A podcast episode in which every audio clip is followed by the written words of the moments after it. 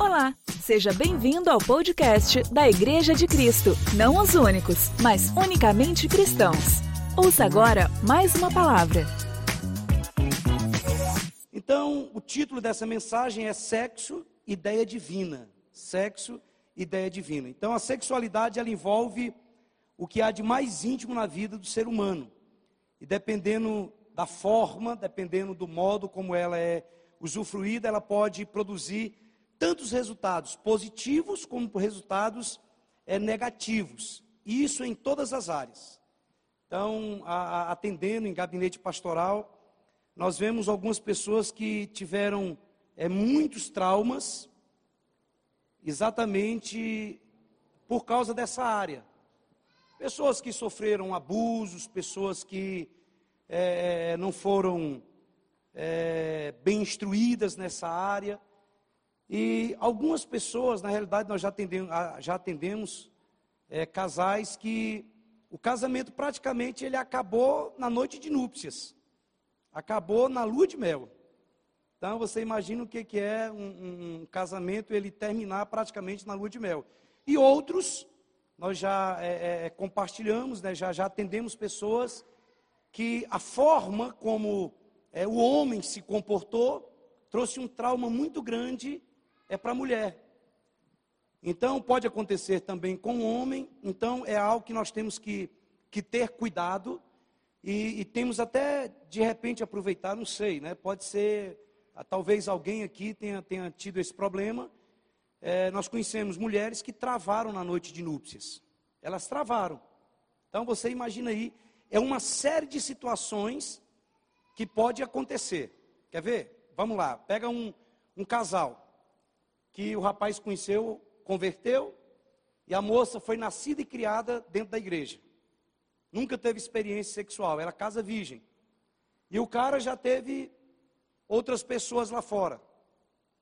Então, às vezes, ele não tem aquele cuidado, não tem aquele carinho, não tem aquela paciência, e de repente ele pode ir de qualquer jeito. E isso pode travar é, é, a mulher. Isso aí é pesquisa, é estatística, Dificilmente uma mulher ela tem orgasmo na primeira relação sexual que ela tem. Então, é, não é impossível, mas dificilmente tem. Imagina também outra situação, de uma moça que já teve experiência e de um rapaz que casou virgem, foi nascido também e criado dentro da igreja. Então, é cuidados que tem que ter para a coisa não acontecer de qualquer forma, porque é uma área é, muito importante na vida é de um casal. Nós sempre, nós sempre é, é, é, é, pedimos para as pessoas lerem um livro que talvez alguns aqui já tenham lido, conhecem, e se não conhecem, é uma dica que eu te dou, mesmo você que tem aí 5 anos, 10 anos, 15 anos, compre o livro e leia. Chama Ato Conjugal. Então é um livro muito bom. Quem já leu esse livro, Ato Conjugal? Irmãos, é um livro ótimo. É um livro ótimo. Então é muito importante, se você nunca leu esse livro, leia esse livro. Então, muitas coisas podem é, ter acontecido na noite de núpcias, né? Eu, eu contei até aqui uma, uma, uma piada de um rapaz que casou, um rapaz que era muito católico, e ele casou com a moça, os dois virgem, e o rapaz era o seguinte, ele era meio trauma, traumatizado com o corpo dele. Contei isso aqui, né? Mas talvez alguns não ouviram. E o rapaz era muito magrinho. E na noite lá, na primeira noite, os dois estavam no hotel e, escolheram até um hotel que tinha um crucifixo assim, na cama, muito grande, crucifixo, só o crucifixo. E o rapaz então deixou a moça lá, a moça toda na lingerie, apagou a luz, e ele foi para o banheiro trocar de roupa, com vergonha do corpo dele. E então ele saiu correndo do, do banheiro e já pulou em cima da moça. Aí quando ele pulou, ela deu um grito. Ela falou: Meu bem, me ajuda que o crucifixo caiu em cima de mim.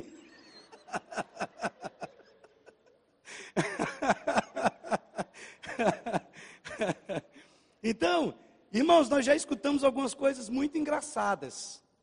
Muito engraçadas. Às vezes o rapaz né, é, é, chega cansado e a moça né, chega, não tem esse negócio de cansado, não, vamos por, por fazer o serviço. E às vezes a moça tem algumas reservas, né? Mas é muito importante. Eu não sei como que foi a sua lua de mel, mas se de repente alguma coisa marcou de maneira negativa, você pode é, refazer. Marca uma segunda lua de mel, agora vai escutar algumas palavras, vai ler o livro Ato Conjugal, aí você vai fazer a coisa certinha, você pode se redimir, muito jóia. Então, é muito importante, como cristão, nós entendermos o que a Bíblia ensina a respeito do sexo. Então, nós podemos é, descobrir o valor e a importância de algo que foi criado por Deus, é por quanto Satanás, os seus demônios, lutam e se esforçam para corromper aquilo. Então você pega aí nessa área aqui sexual, eu vou te dizer uma coisa, uma das maiores afrontas que talvez a igreja vai sofrer e que a sociedade tem sofrido é exatamente nessa área. Então, se você quer saber de fato o valor de algo, veja o quanto que o inferno investe é naquela área. E você vai ver o quanto que aquilo é importante. Isso é verdade não só no que diz respeito à família. Nós temos percebido e visto o quanto a família tem sido atacada. E algumas coisas que não entram na cabeça, irmãos. Por exemplo, agora eles aprovaram o aborto. Até três meses pode abortar. Aí você vai lá, se você quebrar o ovo de uma tartaruga marinho, então você é, uma, é um crime inafiançável. Então você não pode matar um jabuti, mas você pode matar uma criança. E isso é tão sério, porque isso no Antigo Testamento tinha um Deus, um demônio, chamado Moloque. E ele ficava com a boca aberta e fogo lá, e as pessoas vinham e sacrificavam os filhos dele exatamente esse demônio chamado Moloque. Então, isso aí, o aborto não é nada mais, nada menos do que um despacho, um sacrifício a esse demônio chamado Moloque. Então, há um investimento do inferno a respeito da família. A respeito da família. Mas também no concernente ao sexo. Então, todo esforço e deturbação que o inferno tem feito em relação ao sexo só revela o verdadeiro valor e a importância que o sexo tem é, na vida do homem e na vida da mulher. Então, o sexo não é errado. O sexo não é errado. E nós vamos tentar desmistificar isso aqui hoje. O sexo não é errado. Agora, as distorções que tem por aí é que são a quebra dos mandamentos de Deus quanto ao sexo é exatamente isso que é pecado. Mas o sexo em si, ele não é pecado. Ele não é pecado. É uma bênção de Deus. O Brasil, ele é um país sexólatra. O Brasil é um país sexólatra. Então, hoje, é possível ver é, é, a indústria que mais fatura, a indústria que mais fatura é exatamente a indústria pornográfica. E pasmem, ela é considerada cultura, é isenta de imposto. Então, no, no, Seminário do Sol, nós passamos um vídeo aqui. Hoje, queridos, olha, é, andando por aí, nós vemos crianças, sabe? Crianças, 5 anos de idade, 4 anos de idade, que têm acesso a um celular com internet. Ele já viu mais coisa indecente do que a maioria de nós aqui já viu. Então, nós temos feito libertação com crianças que estão atoladas na imoralidade, na masturbação, por conta é, do tanto de pornografia que eles já viram. Isso aqui vai um alerta para vocês, como pais. Então, se o seu filho começa a perder o interesse pelas coisas de Deus, se ele não tem interesse é, nos corinhos da igreja, se ele não tem interesse nos cultos, se ele não tem interesse, se o negócio dele é ficar o tempo todo em celular, no culto, em casa, no colégio, fica de olho, porque possivelmente ele está enfiado na pornografia. Eu falei isso aqui para uma mãe, e ela falou: Não, meu filho, não. Eu falei: Dá uma olhadinha, mamãe.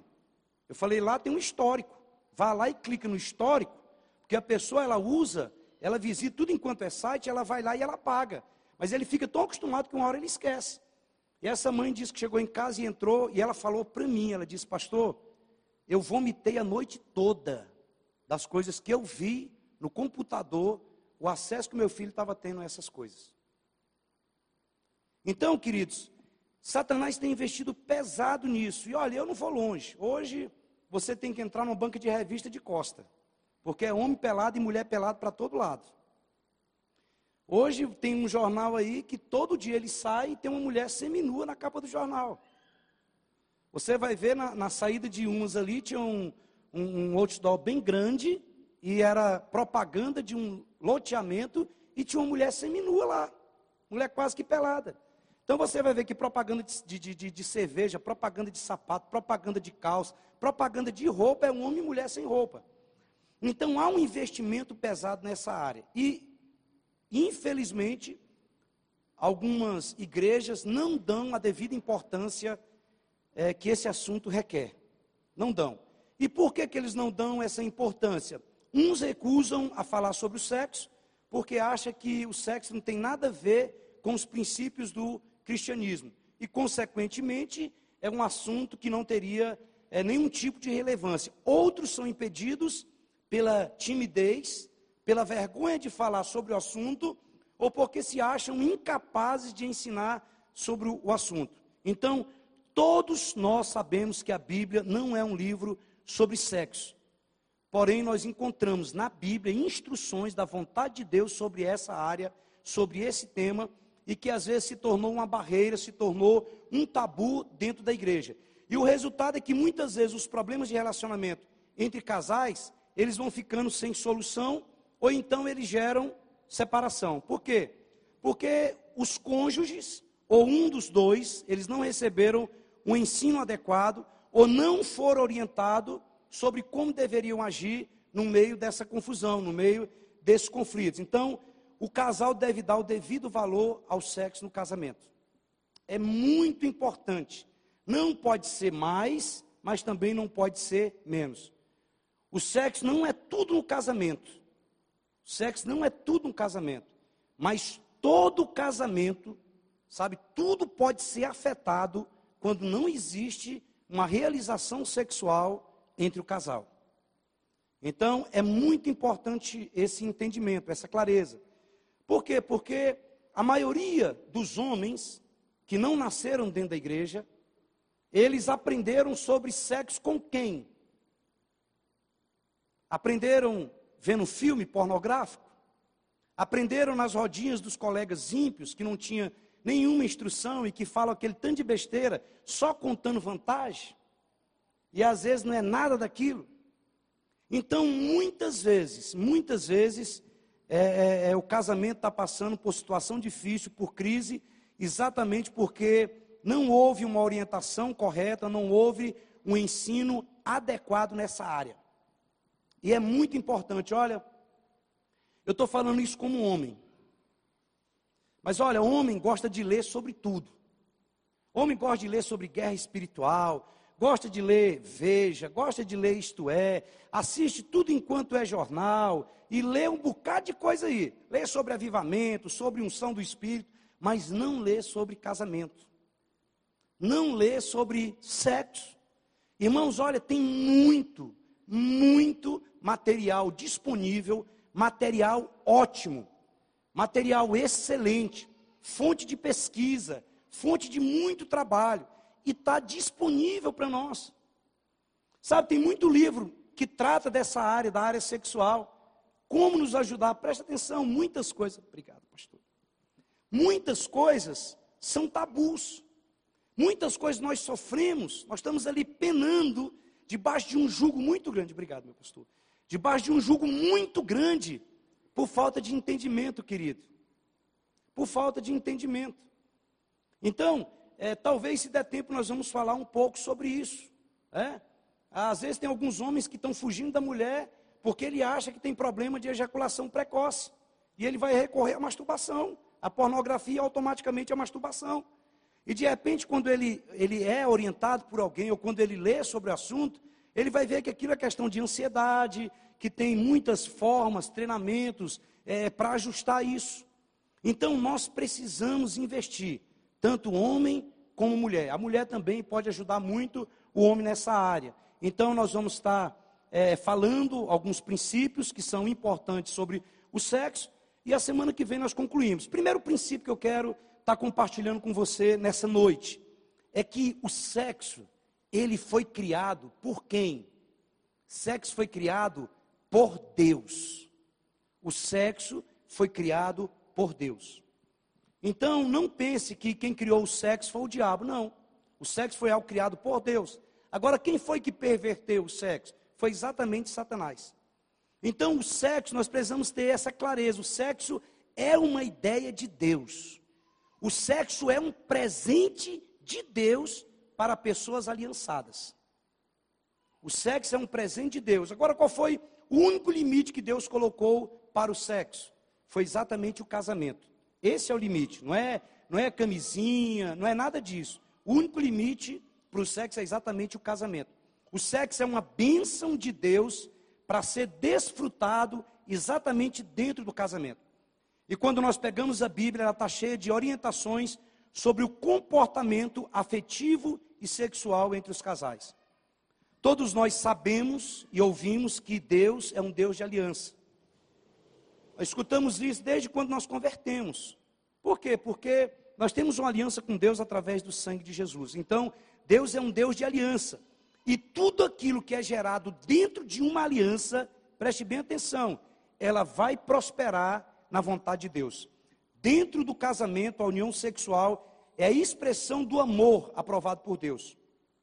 Deus criou o homem, Deus criou a mulher e Deus colocou órgãos genitais diferentes em cada um deles. Então, ele criou também os hormônios que atuam na área da sexualidade masculina e feminina. Tudo isso foi Deus que fez, queridos. Amém? Então preste atenção, quando o seu filho lá de 5 anos, 6 anos, ele acorda com um pirulitinho para cima, então aquilo lá foi Deus que fez. Então você não tem que, que chamar ele, é o menino sem vergonha, esse negócio aí, como é que está para cima? Não, não, foi Deus que fez. Você quer brigar, vai brigar com Deus. O que a criança precisa é ser orientada. Porque dependendo da forma como você fala, isso pode gerar um distúrbio lá na frente. Então, foi Deus que criou os órgãos genitais. Foi Deus que criou os hormônios que atuam na, na área da sexualidade, masculina e feminina. Foi Deus. Sabe esse negocinho que quando a mulher passa assim, ó, o dedinho assim na pele, você sabe, a, a, a, área de maior excitação, tanto do homem como da mulher, em termos gerais, é a pele. É a pele. É por isso que quando você está lá no bem bom, que você passa a mão assim, ó, e a mulher vai arrepiando todo, uh, é, foi Deus que colocou, foi Deus que deu. É por isso que às vezes eu fico preocupado com um casal de namorado, que às vezes estão aqui assistindo o culto e a menina está passando a mão na orelhinha do cara. Meu filho, aquilo é um perigo. Passa a mão aqui, o negócio levanta lá embaixo. Não tem jeito, é, porque é zona de, de prazer, é zona de despertamento. Então tem que ter o maior cuidado, né? Às vezes eu vejo a pessoa fica no culto e fica desse jeito assim, ó. Aí tá achando que o cara está pensando em Abraão, em Jacó, tá não. Ele não está tá pensando em Isaac, ele não está não. Ele está na ponta dos pés lá embaixo, assim, meu Jesus, me ajuda, me ajuda, me ajuda, me ajuda. Por quê? Porque é a área de excitação. Então, Deus foi quem criou os órgãos genitais. Será que, que Deus é um tipo masoquista? Que ele criaria o ser humano com desejos é, naturais que não poderiam ser satisfeitos, querido? Claro que não. Claro que não. Deus não é. Então é por isso que existem milhares de terminações nervosas no corpo do homem e da mulher, que faz com que a sensualidade ela seja despertada por um simples toque. Então isso aí é de Deus. Então, para que que Deus criou tudo isso? Você acha que, sabe, todo esse despertamento, tudo isso que tem no nosso corpo, Deus criou para brincar com os nossos sentimentos, para brincar com as nossas emoções? De maneira alguma, foi Deus quem criou a sexualidade no homem e na mulher. Exatamente para despertar neles a vontade, a vontade de unirem os seus corpos e saciarem os seus desejos mais íntimos no casamento. Então, tudo isso foi criado por Deus. E o propósito de Deus no casamento é que o homem e a mulher se unam e sejam os dois uma só carne, irmãos. Esse é o desejo de Deus. Amém? Olha o que diz Mateus capítulo 19, versículo 4 e 5. Diz assim: Olha, então respondeu ele: Não tendes lido que o Criador desde o princípio os fez, homem e mulher, e que disse: Por esta causa deixará o pai, o homem, pai e mãe, e se unirá à sua mulher, tornando-se os dois uma só carne. Efésios capítulo 5, versículo 31 diz assim: Olha, eis porque deixará o homem a seu pai e a sua mãe, e se unirá à sua esposa, e se tornarão os dois uma só carne. Então o sexo ele foi criado por Deus. E esse tornar-se aqui uma só carne, irmãos, é exatamente isso que quer dizer. Então quando o homem e a mulher, quando eles chegam ao orgasmo, que o homem está dentro da mulher, os dois estão de fato, segundo a Bíblia, tornando-se uma só carne. E quem criou isso foi Deus. Amém? Segunda coisa que eu quero compartilhar com você é que o sexo, primeiro é que o sexo foi criado por Deus. O segundo é que o sexo não é só para procriação. O sexo foi criado por Deus também para o prazer do homem e para o prazer da mulher. Para o prazer dos dois. Então, o sexo não é só para procriar. Isso aqui é uma outra verdade que a Bíblia ensina sobre o sexo. É que a vida sexual do casal não é somente para gerar filhos, mas é também para o prazer dos dois. Então o sexo é para procriação? É para procriação. Mas ele não é só para procriação. Ele é também para o prazer, tanto do homem como da mulher. E aqui está um problema sério. Está um problema sério. Porque uma boa parte dos homens, eles não se preocupam exatamente com o prazer da mulher. Então eles vão deixando isso. Por quê? Porque é, na realidade é por isso que há tanto hoje, há tanto, tanto, tanto masturbação. Por quê? Porque é um prazer egoísta, que a pessoa não está preocupada com o outro. E nós vamos falar um pouco sobre isso. Então, o sexo é mais do que uma forma de procriação, é mais do que uma garantia de continuidade da raça, é uma dádiva de Deus para o deleite do casal e tem a bênção de Deus. Provérbios, se você tiver com a Bíblia, pode abrir. Provérbios capítulo 5, versículo 18 e 19.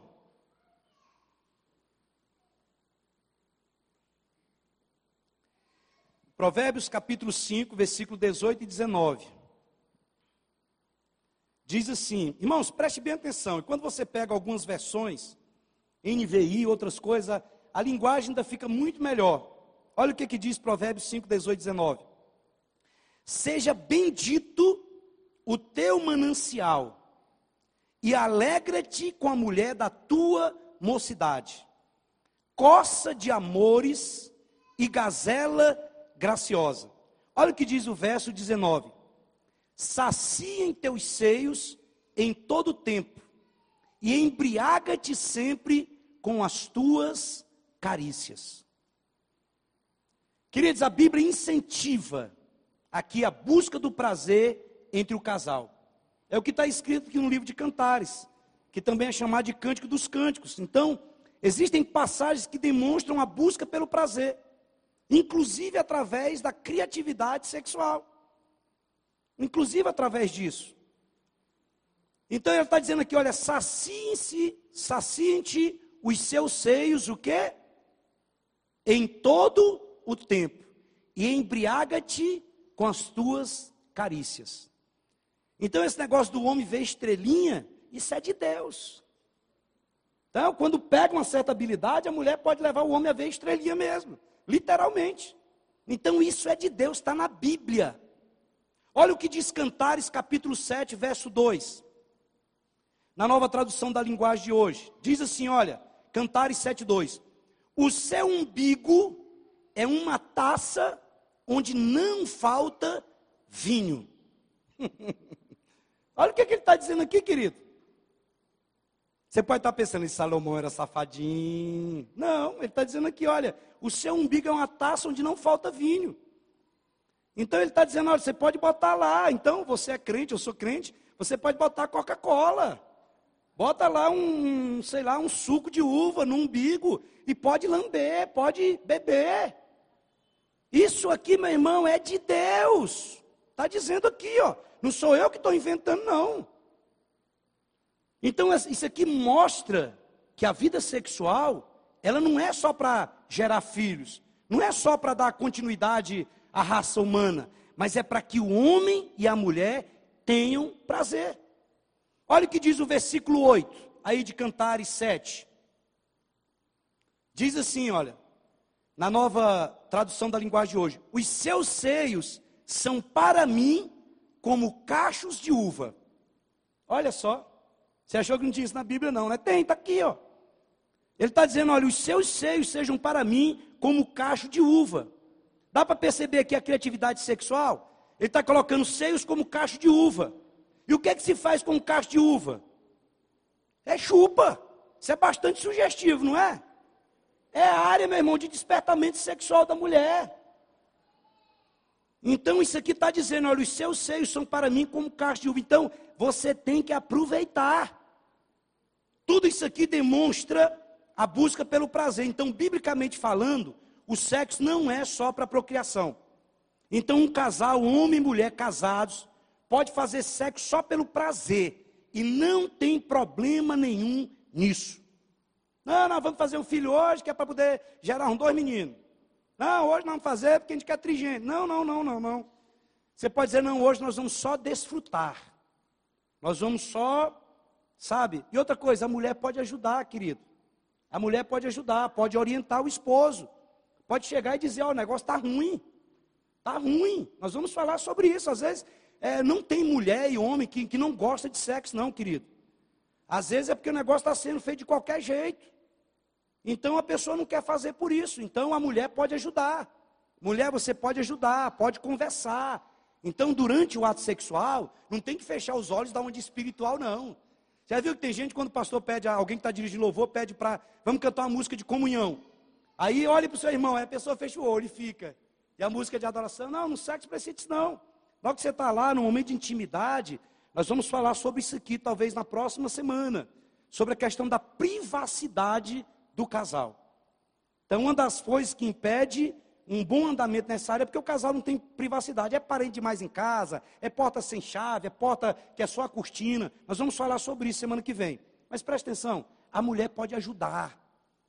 A mulher tem, tem, tem áreas de despertamento, tem local na mulher que, se tocado, então aquilo vai despertar um desejo nela muito grande.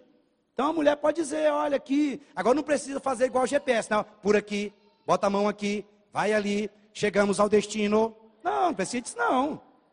Né? Não precisa disso não, mas você pode dar uns toques, olha, aqui é melhor, pode ser assim, bababá. Não precisa ser aquele negócio de cinema mudo, não.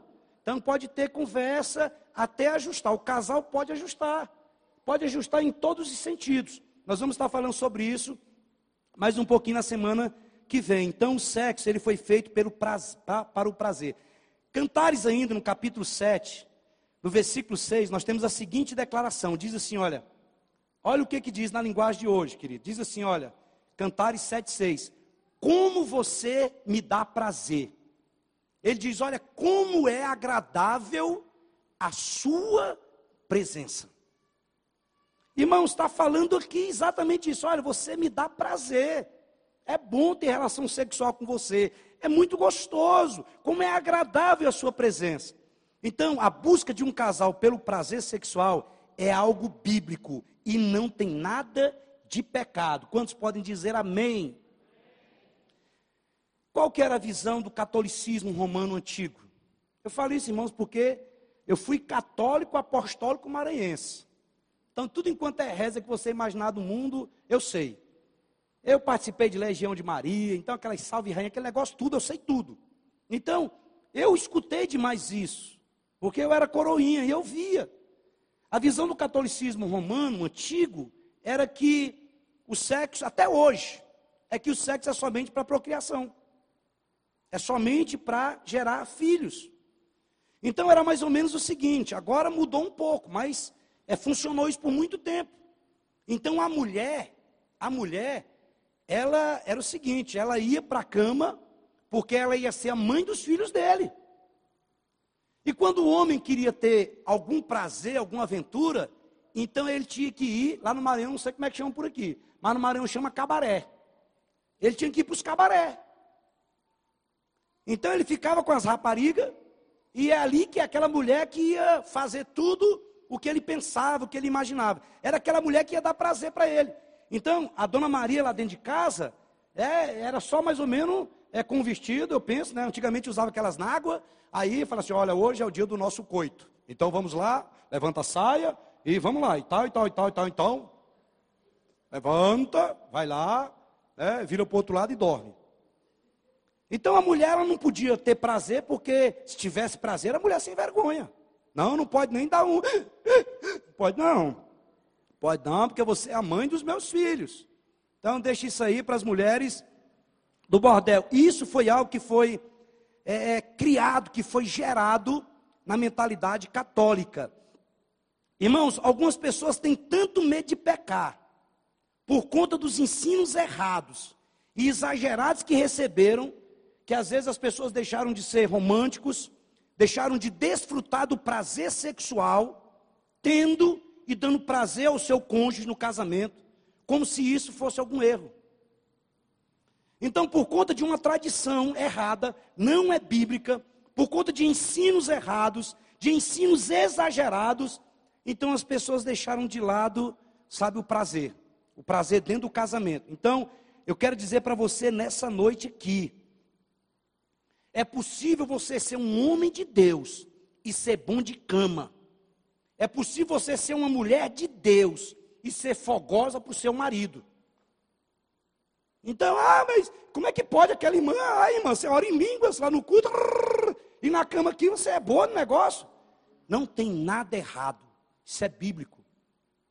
Isso é bíblico. Foi por prazer. O sexo também foi feito por prazer. Você pode ser um homem de Deus, você pode profetizar, você pode pregar, pode ser cheio do Espírito Santo e pode e deve ser bom de cama. Pode e deve ser. Entendeu? Compra uma cama boa e bota esse trem para quebrar, meu amigo. É, uai. E quando os meninos casar, você que não tem filho ainda, corre atrás da mulher dentro de casa. E ó, vamos que vamos. Tem isso não. A mulher, ela pode ser uma mulher de Deus. Pode ser uma mulher que profetiza, pode ser uma mulher que ora em outras línguas, pode ser uma mulher que prega, pode ser líder de cela e pode ser fogosa. Pode ser boa de cama também para o seu marido. Então é por isso que o homem tem que investir na mulher e a mulher tem que investir no homem. É o que você tem. O que você tem é a sua aí. Então você tem que investir nela. A mulher você tem, esse rapazinho não tem jeito, ajuda ele. É o que você tem. Então, o sexo, ele foi criado por Deus. O sexo não é só para procriação.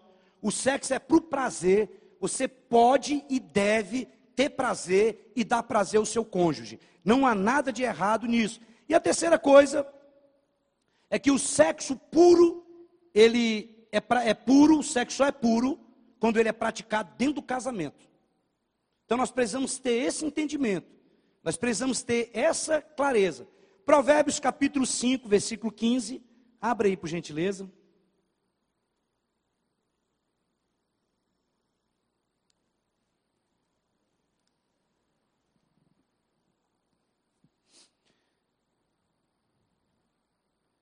O sexo é puro quando ele é praticado dentro do casamento. Provérbios 5,15 diz assim: olha, bebe a água da tua própria cisterna e das correntes do teu poço. Isso aqui ele está querendo ser romântico, parafraseando, mas é exatamente isso. Bebe a água da tua própria cisternas e das correntes do teu poço. O sexo dentro do casamento é uma bênção, é maravilhoso não tem pecado nenhum. O sexo dentro do casamento ele vai aprofundar a sua intimidade com o seu cônjuge. Tanto é que dentro do casamento você não conhece nenhuma regra para o sexo. Agora fora você vai ver muitas proibições. E quando eu digo não há regras, eu não estou falando de, de você é, macular o leito, não. Eu não estou falando de você usar de práticas mundanas, sabe, e erradas, não. Você pode ser criativo, você pode fazer uma série de coisas sem macular, sem, sem, sem, sem sujar o seu leito conjugal. E nós vamos também falar sobre isso mais na frente. Então, o sexo, ele, você vai ver dentro do bom senso cristão, dentro do comum acordo entre os dois, não há proibição nenhuma. Agora fora você vai ver muitas proibições. Eu quero falar um pouco sobre isso aqui, porque é uma área que eu tenho percebido que tem travado a vida de muitas pessoas. Como que, como que, que acontece essas, como que a Bíblia fala a respeito dessas proibições? As proibições elas ocorrem através, elas ocorrem através de relações sexuais ilícitas. Então é muito, é, é necessário que o casal diga não ao hedonismo sexual. E o que é o hedonismo? É a busca excessiva pelo prazer como propósito mais importante da vida. Não, é o prazer. O que eu quero é prazer. É a dedicação ao prazer pelo prazer como estilo de vida. Tem gente que vive nesse hedonismo. Ele quer prazer, prazer de qualquer jeito. O estilo de vida dele não é Cristo. É exatamente o prazer pelo prazer. Isso geralmente a pessoa ela adquire isso, ela recebe isso, é, geralmente é, através de um viés errado, desaprovado por Deus, e que é muito corrente por aí. Irmãos, olha, eu já ouvi coisa de casais que parecem é, absurdos, sabe? Tem, tem tantos nomes que eles dão aí, sabe? De prática de casais. Um jovem me procurou, no São Carlos, um tempo atrás, e ele disse que havia um casal, um cara que queria é, é, é, é emprestar um dinheiro para ele sem juro nenhum, e dava um dinheiro para ele também, para ele transar com a mulher do cara. E a única coisa que o cara queria era ficar vendo os dois fazendo, tendo relação sexual. Então nós já é, é, é, atendemos casal que eles juntava três, quatro, cinco e ia tudo para um motel. Então um transando com o parceiro do outro. Então, irmãos, existe tanta abominação por aí. E você vai ver, por exemplo, a Bíblia fala sobre incesto, que é a relação sexual entre parentes. A Bíblia fala do adultério, que é a relação sexual de uma pessoa casada fora do casamento. A Bíblia proíbe e fala sobre fornicação, que é relação sexual é, entre pessoas solteiras. A Bíblia fala de sodomia, que é o coito anal. A Bíblia fala de homossexualismo. A Bíblia fala de bestialismo. A bestialidade talvez seja o nível e o grau de perversão sexual maior que pode existir. E talvez você diga, não, pastor, mas isso aí não tem, não tem. Irmãos, tem. Conversa que se ouve interior e nas fazendas, conversa de adolescente, é quem ele pegou na noite anterior. Não, eu peguei a jumenta. Não, eu peguei a porca. Não, eu peguei foi uma carneira. Não, eu peguei uma galinha. Irmão, isso aqui é demônio puro. Eu e o pastor Milton atendemos um casal de fazendeiros, que o cara trouxe para a sede da, da fazenda dele um cavalo e uma égua. E eles tinham relação com os animais, o casal, de comum acordo. Então a bestialidade talvez seja o nível mais alto. E tem pessoas que não praticam mas que assistem isso em vídeos. Então isso é perversão. Você vai ver a Bíblia proibindo é, prostituição, que a prostituição é o sexo em troca de dinheiro ou em troca de favores. E geralmente quem, quem se prostitui, ele fica não somente com a vida sexual travada e presa, mas também com a vida financeira. Porque aí entra um espírito maligno que vai é, sugar e vai prender essa área da vida dele também. A Bíblia vai contra a pedofilia, contra o sadismo, o masoquismo, o sadomasoquismo, necrofilia. Irmãos, eu vi isso aqui, olha. Eu vi isso aqui esses dias, aqui, aqui em Goiânia, ou foi em Aparecida. Um cara que depois que, que matava a vítima, aí ele ia ter relação sexual com cadáver. Existe isso, é uma prática sexual. Tem pessoas que pagam para quem trabalha em funerário nesses lugares, para avisar quando está chegando um cadáver mais ou menos fresquinho, para ele ter relação sexual. O uso do cadáver como objeto de prazer, como objeto sexual. Então tem muitas outras coisas. Voyeurismo. O que, que é isso? É o prazer em olhar cenas eróticas ou conversar com pessoas. Isso aqui está em alta na internet. É uma mulher, um homem que fica do lado de lá da tela, é falando, tem, tem por, por, por telefone, tem a pessoa que fica lá fazendo striptease, a pessoa está do outro lado na tela e ganha muito dinheiro. Então, pessoas que, que, que fazem isso, na realidade, isso aí é, é, é fetichismo. Então, tem uma série de coisas. Então, nós vamos ver que existem muitas proibições. Agora, dentro do casamento, eu quero que você entenda isso com o coração correto. Dentro do casamento, a Bíblia diz que o corpo do homem pertence à mulher e que o corpo da mulher pertence ao homem. Então, ao nos relacionarmos sexualmente com alguém fora do casamento, então isso aqui abre uma relação, isso aqui abre um canal para a transferência de espíritos malignos. Eu quero que você entenda isso, porque é, nós temos, nós temos é, é, é percebido isso, que a causa de muitos problemas, principalmente uma trava na área sexual do casal, está mais ligado às experiências que eles tiveram no passado antes de casarem, ao sexo que foi praticado fora do casamento. E às vezes a pessoa não entende. Então, quando alguém se relaciona sexualmente com outra pessoa fora do casamento, ele está abrindo nessa relação um canal para transferência de demônios. E eu vou te dizer uma coisa: olha, nas experiências que nós temos tido, tem mais manifestação ligado a essa questão sexual do que envolvimento com o ocultismo. Então, é mais ou menos na mesma proporção ou maior. Então, existem as consequências espirituais de uma relação sexual fora do casamento. E isso tem implicações, e preste atenção, a pessoa vai ter que assumir responsabilidades espirituais e geracionais por isso. Então eu quero falar um pouco sobre isso. Né? Nós falamos às vezes algumas coisas no seminário, mas é importante que você, é, é, é, como casal, eu escutei um homem, um homem de Deus, pastor Naô Pedrosa, e ele conta a experiência dele da primeira noite que ele teve com a esposa, com a Marília. Isso ele conta em uma das pregações dele. Ele diz: Olha, o meu casamento era para ter acabado na primeira, na minha lua de mel. E ele disse que os dois tiveram um entendimento, tiveram clareza naquela noite que não estava dando nada certo, na primeira noite, na lua de mel. E ele disse que Deus trouxe clareza para ele, para ele quebrar os laços de almas que ele havia recebido e adquirido antes do casamento.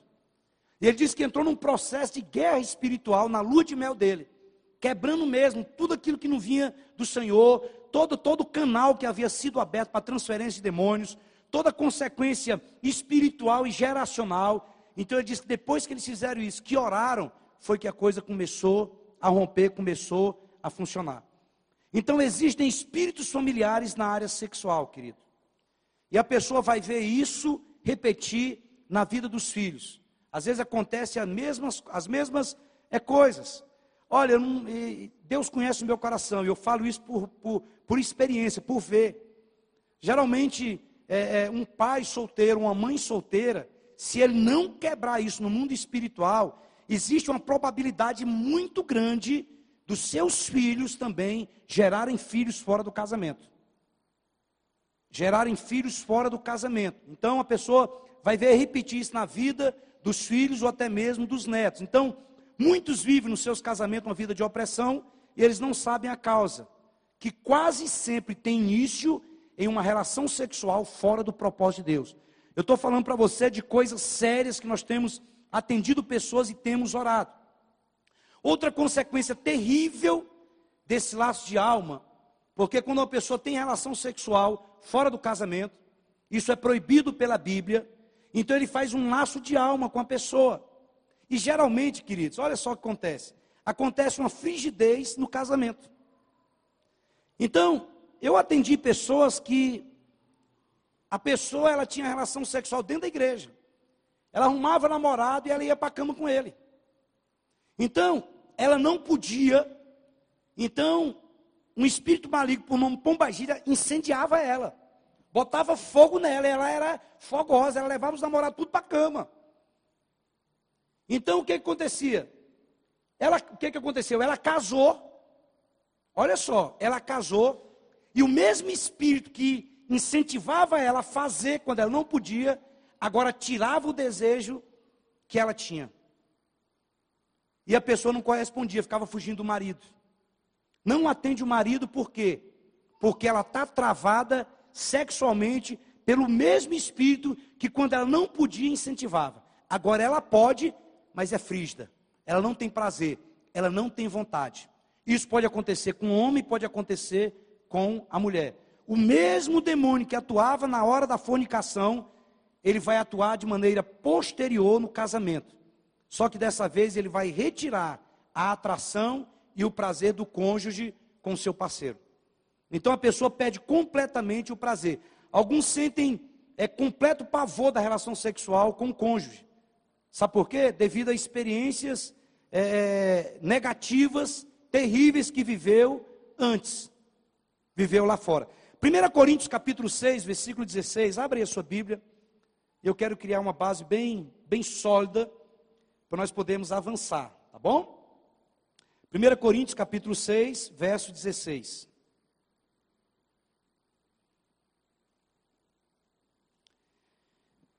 Ou não sabeis que o homem que se une à prostituta forma um só corpo com ela? Porque, como se diz, serão os dois uma só carne. Mas aquele que se une ao Senhor é um espírito com ele. Fugir da impureza. Qualquer outro pecado que uma pessoa cometer é fora do corpo. Mas aquele que pratica a imoralidade, ele peca contra o próprio corpo. Queridos, na mentalidade judaica, o casamento, ele não acontecia na hora que o, o sacerdote, ou o pastor, ou o padre diz assim: olha, vocês estão agora casados. Não. Na mentalidade judaica, o casamento se dava exatamente no ato sexual. Então, se o casal não tivesse. Ah, acho que no Brasil também funciona do mesmo jeito. Parece que se não houver conjunção carnal, até 48 horas, parece que pode anular o casamento. Alguém confirma isso? É isso mesmo, né? Então não sei se é 24 ou é 48 horas. Então, o casamento, na realidade, ele se dava exatamente é, no ato sexual. E nós vemos aqui nesse texto que o apóstolo Paulo está usando um texto que é usado para falar do sexo, que é usado para falar é, é, para casamento, e ele vai falar agora do sexo fora do casamento. Porque você vai pegar em vários livros da Bíblia. A Bíblia diz: é, deixará, pois, o homem, pai e mãe se unirá à sua esposa, e os dois serão uma só carne. Fala isso em Gênesis, fala isso em Mateus, fala isso em Efésios. Agora o apóstolo Paulo chega no livro de Coríntios e ele usa o mesmo texto para dizer que o homem que se une à prostituta forma uma só carne com ela. Então o que que une os dois? É exatamente a relação sexual. Então na relação sexual há uma dinâmica de aliança. Antigamente existia a famosa prova da virgindade. Como que funcionava isso? Então, na primeira, na primeira noite, colocava-se uma colcha branca. E se depois da relação sexual tivesse sangue, significava que a mulher era virgem. Mas se não houvesse, então aquela mulher ou era devolvida para os pais, ou então ela era apedrejada até morrer. Então nós sabemos que, com certeza, muitas virgens muitas mulheres foram injustiçadas. Porque pela ciência é comprovado que toda relação sexual tem derramamento de sangue. Então, minúsculos vasos sanguíneos são rompidos. Mas nem toda primeira relação sexual existe derramamento explícito de sangue. Então, pode acontecer da, da mulher ser virgem e mesmo assim não ter derramamento de sangue explícito. Então, muitas mulheres com certeza foram injustiçadas. Agora, toda relação sexual implica em uma aliança de sangue. E eu quero que você entenda isso, porque você pode fazer essa oração na sua casa, no seu momento devocional. Nós não vamos fazer aqui, não vamos fazer nenhum culto de libertação aqui, mas você pode fazer isso no seu devocional e pode quebrar isso no nome de Jesus. Então, quando há relação sexual, minúsculos vasos sanguíneos são rompidos e há sangue. Então, quando a relação sexual é dentro do casamento, então Deus abençoa esse sangue. Então o Espírito Santo vai lá e colhe esse sangue e fortalece o casal. Agora, quando a relação sexual é fora do casamento, também tem derramamento de sangue. Só que agora não é o Espírito de Deus que pega esse sangue. É uma entidade por nome Pomba Gira que pega esse sangue e agora ele vai trabalhar na vida desse homem, na vida dessa mulher. Então, tem pessoas que ficam presas nessa aliança de sangue e com a vida sentimental destruída. Tem pessoas que ficam presas a ex-parceiros sexuais. Nós sempre falamos isso aqui, eu vou falar de novo. Imagine que aqui tem uma folha branca e aqui uma folha preta. O ato sexual é como se você pegasse é, cola e passasse na folha branca e juntasse na folha preta. Terminou o ato sexual, é a mesma coisa de você pegar as duas folhas e tentar descolar as duas folhas que, que vai acontecer? Parte da folha branca fica na folha preta e parte da folha preta fica na folha branca. Imagina o seguinte caso: imagina que um jovem ele, ele aceita Jesus, ele está aqui e ele vai casar com a moça. E esse jovem aqui ele teve uma experiência sexual fora do casamento. Ele teve uma relação com a prostituta. Preste atenção. Todos os demônios que estavam naquela prostituta passaram para esse rapaz através de um laço de alma. E imagine que essa moça aqui também teve. Não, imagine que esse rapaz teve uma relação com a prostituta. Os demônios que estavam nela passou para ele. E essa prostituta, durante a, a, vida dela toda, ela se relacionou, vamos dizer, com mil homens. Aquele, os demônios daqueles mil homens passaram para essa, essa prostituta, que passou para aquele rapaz. Aqueles mil homens tiveram relação com milhares de mulheres. Então tudo vem para esse rapaz. E a mesma coisa se repete com a moça. Aí os dois casam. Aí, em pouco tempo, geralmente no primeiro ano, no segundo ano, os dois querem separar. E dizem que é incompatibilidade de gênios. Na realidade, não é. São uma falange de demônios que vieram daqui, que estão lutando com outra falange de demônios que vieram daqui, para saber quem vai ser o novo cabeça daquela família. E é aí onde existe a separação. Então você vai ver, querido, mulheres casadas, mulher casada, sabe? Eu, nós, nós temos tanta experiência nisso, sabe? Já ouvimos tanto, uma mulher que era casada amava o marido, e mesmo assim ela não esquecia do antigo namorado, até quebrar a aliança. Então, mulher que fica tendo sonhos com ex-parceiro sexual. Às vezes a mulher está ali, ela ama o esposo, ela converteu, mas ela vive tendo sonhos, ela vive sendo perturbada. Homens do mesmo jeito. Eles vivem lembrando de ex. E aquelas experiências lá de trás, o que, que vai acontecer? Elas estão influenciando no bom relacionamento sexual do casal. Então, qual que é a recomendação? Eu estou falando de maneira bem superficial. Se você quiser algo mais profundo sobre isso, você pega depois uma palavra com John Lennon, nós falamos sobre aliança, sobre consequências erradas de uma aliança. E tem outra palavra sobre laço de alma. Aí nós entramos mais fundo. Eu estou falando de maneira bem superficial para você. Então, o que, que você é, é, pode fazer? Você vai fazer uma oração de desligamento de alma. Preste atenção. Se você sofreu abuso sexual, é bom que você faça esse desligamento. Tá? Se você abusou de alguém sexualmente, é bom fazer esse desligamento. Se você se envolveu sexualmente com outras pessoas, se você é homem se envolveu com homem, ou se é homem se envolveu com mulher, você precisa quebrar isso. Então, a oração que nós fazemos no seminário é mais ou menos assim. Nós pedimos perdão a Deus, nós nos desligamos fisicamente, emocionalmente e espiritualmente. Nós devolvemos para a pessoa o que é dela, que está conosco, e pegamos o que é nosso, que está com ela, e colocamos entre nós e ela o sangue de Jesus. Então você pede perdão, desliga fisicamente, emocionalmente, espiritualmente, pega o que é bom que ficou com aquela pessoa, devolve o que é dela e coloca entre você e ela o sangue de Jesus. Queridos, olha, isso aqui é sério.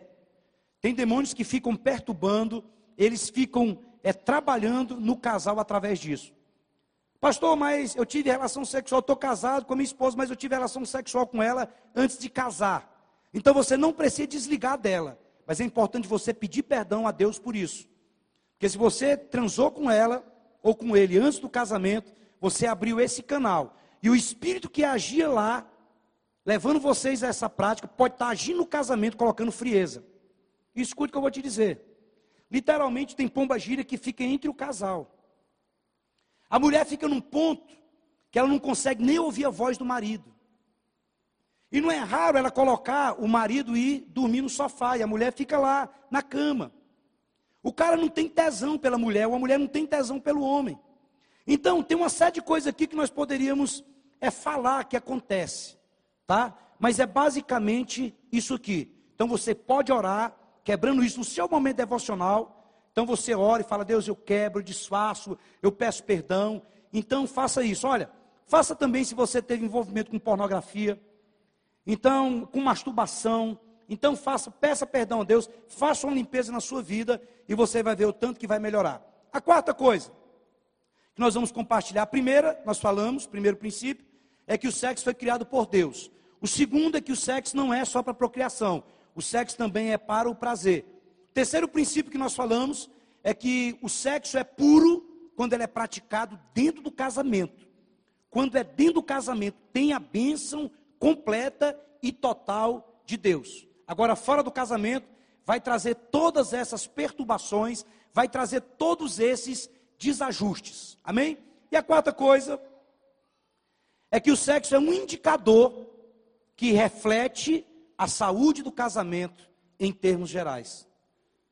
O sexo é um indicador que reflete a saúde do casamento em geral. Por isso o sexo é tão importante dentro do casamento. Olha o que diz Eclesiastes 9:9. Abra sua Bíblia por gentileza, Eclesiastes 9:9.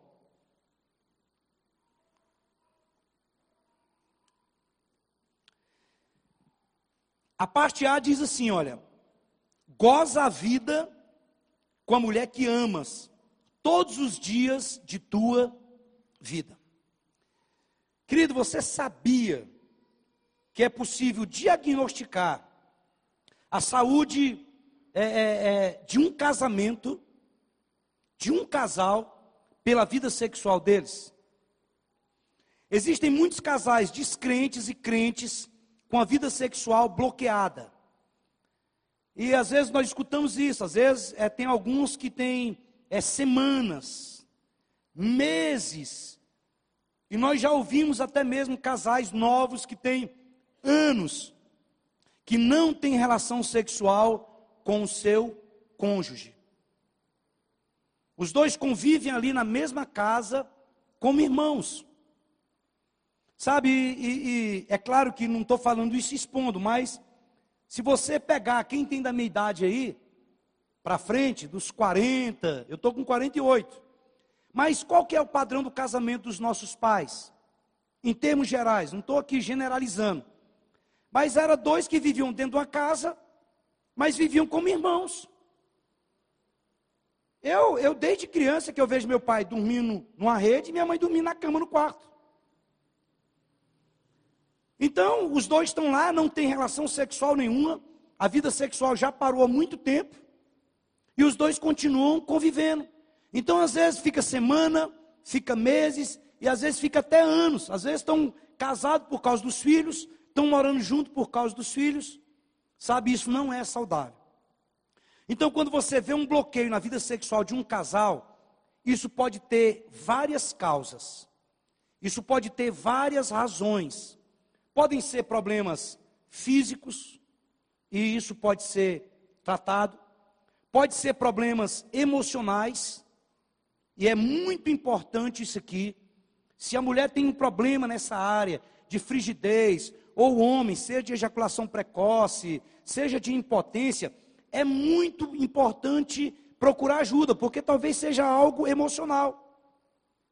Então, algumas pessoas o grande problema é que algumas pessoas, elas não procuram ajuda. Elas não se atentam para isso. E às vezes a vida sexual está totalmente bloqueada, está totalmente fraca.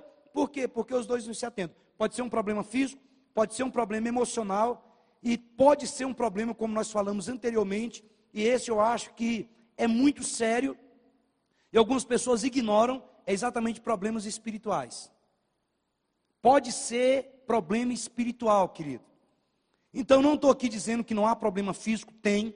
Não estou aqui dizendo que não há problema emocional, porque tem.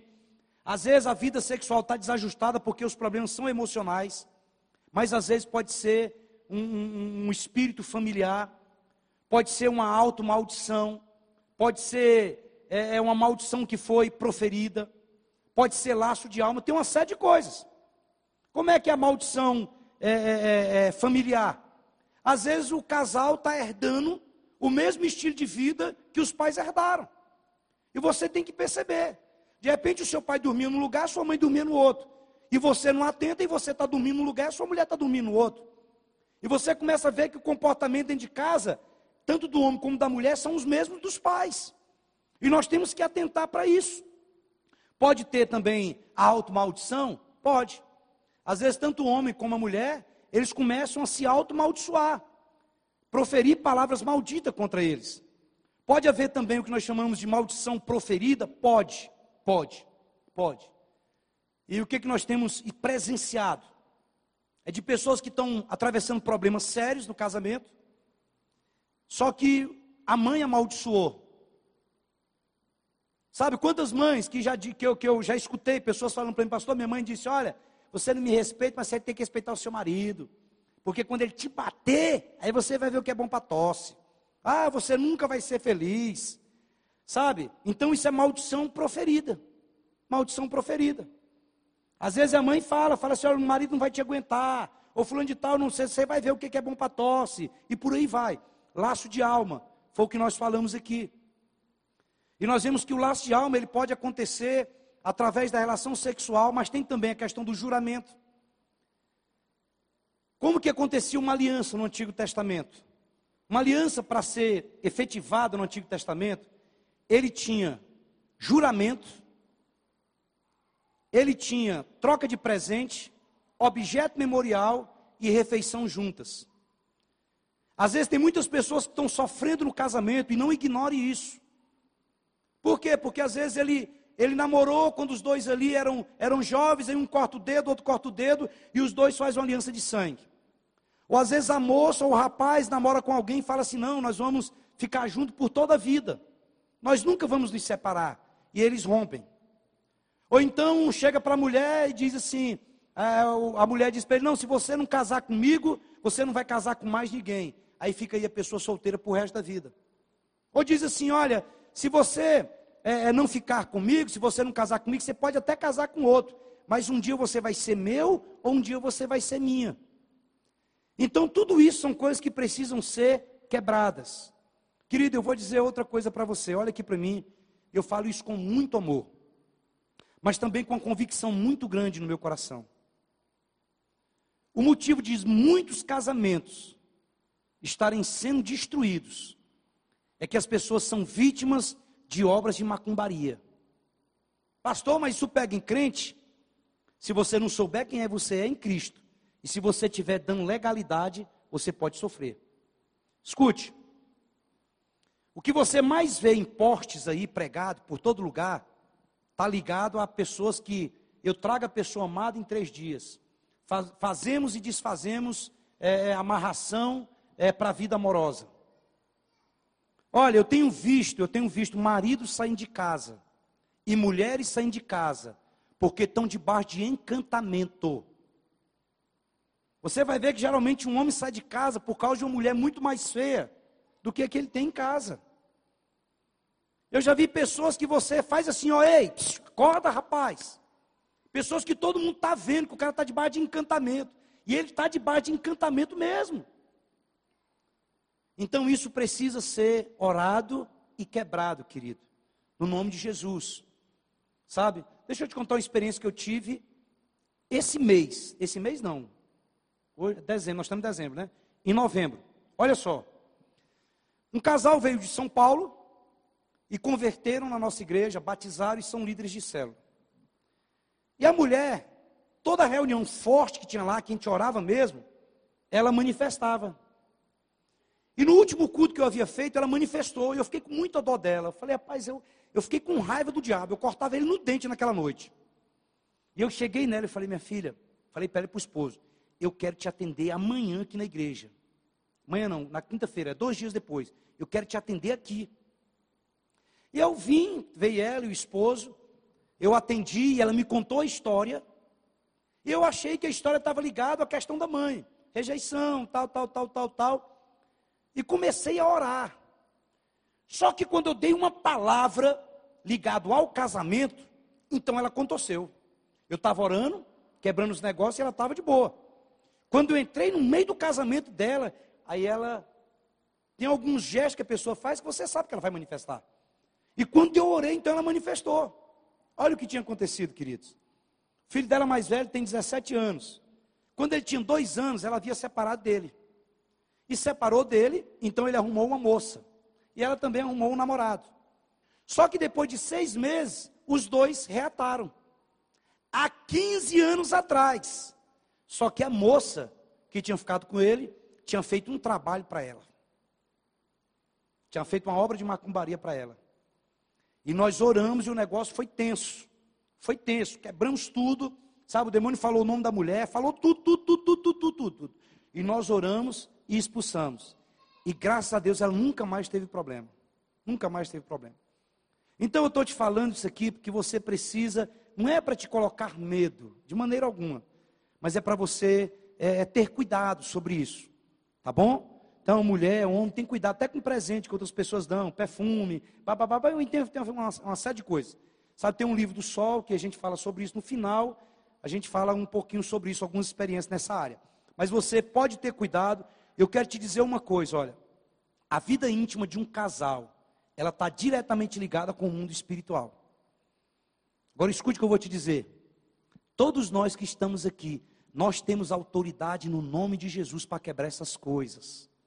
Não tem nada que é maior do que Jesus na nossa vida. A única coisa que nós precisamos fazer é não desprezar isso. Você não vai ficar, ah, mas minha mulher não está querendo ter relação comigo, é porque ela está endemoniada. Não, pelo amor de Deus, não fala isso não. Tá bom? Eu estou te colocando a par de uma série de situações aqui, você é inteligente para ter uma percepção. Irmãos, Tem coisas que são normais. E nós vamos falar aqui a semana que vem.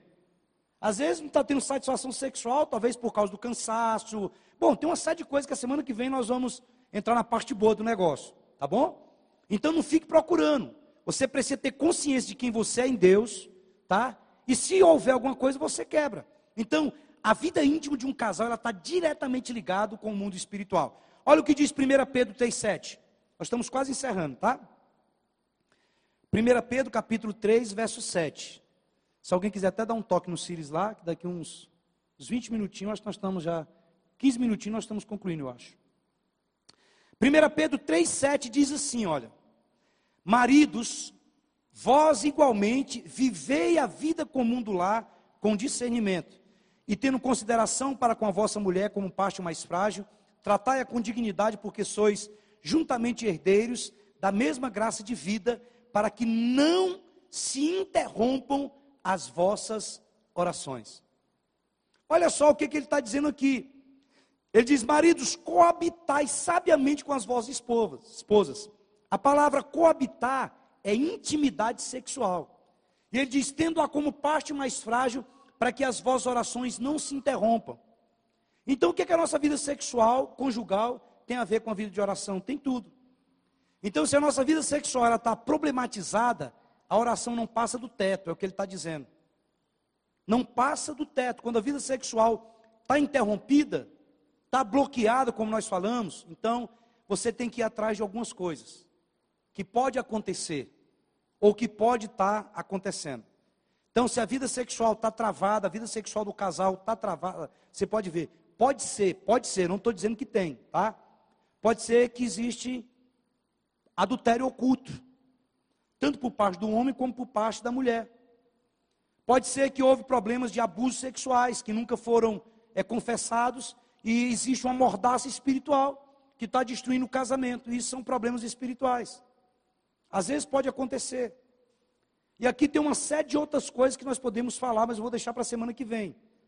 Então, quando você vai ver atrás de uma mordaça, pode ser que exista algum problema de ordem física, de ordem emocional e de ordem espiritual. Porque, no certo mesmo, tanto o homem como a mulher, eles têm que ter prazer. Isso foi criado por Deus. Então, é possível avaliar a saúde conjugal e espiritual de um casal pela intimidade sexual deles. O sexo ele não estabelece somente é, é, é, uma aliança, como ele também é um princípio de renovação de aliança. E na Bíblia nós vamos ver que as alianças elas precisam ser renovadas. Outra coisa que é muito importante, querido, o sexo ele também é um meio de, de aproximação, ele também é um meio de comunicação.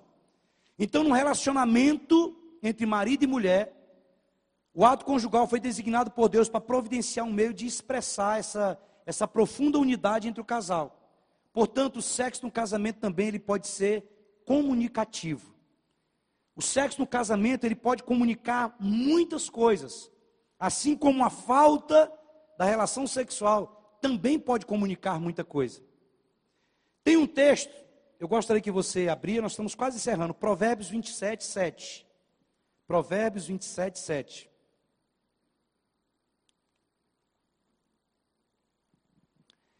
Provérbios 27, 7 diz assim: olha, a alma farta pisa o favo de mel. A alma farta pisa o favo de mel. Mas para a alma faminta, todo amargo é doce. Olha só o que diz o texto: a alma farta pisa o favo de mel. Eu vou dizer para você aqui, eu acho que é sem medo de exagerar. Talvez uma das causas que tem levado homens e mulheres ao divórcio, preste atenção. Talvez uma das causas tão grande de divórcio entre o homem e a mulher pode ser a, a insatisfação sexual crônica. Essa aqui é uma área que tem levado muitos lares a ser totalmente destruído. E a Bíblia é muito clara quando ela diz aqui nesse texto: olha, uma alma satisfeita ou uma alma farta, ela despreza o favo de mel. Ou seja, quando o marido e a esposa saem de casa com as necessidades da sua alma, inclusive sexual, satisfeita, fica bem mais fácil resistir a todas as possíveis tentações investidas do maligno. Quando o homem e a mulher são infelizes sexualmente, no casamento, os dois se tornam presas fáceis do diabo. Eu costumo dizer o seguinte: olha, leão de barriga cheia, ele rejeita filé mignon. Mas leão de barriga vazia, leão com fome, ele come até carniça. Gostou? Então acesse nossas redes sociais e compartilhe. Arroba Fama e canal do YouTube Igreja de Cristo Fama.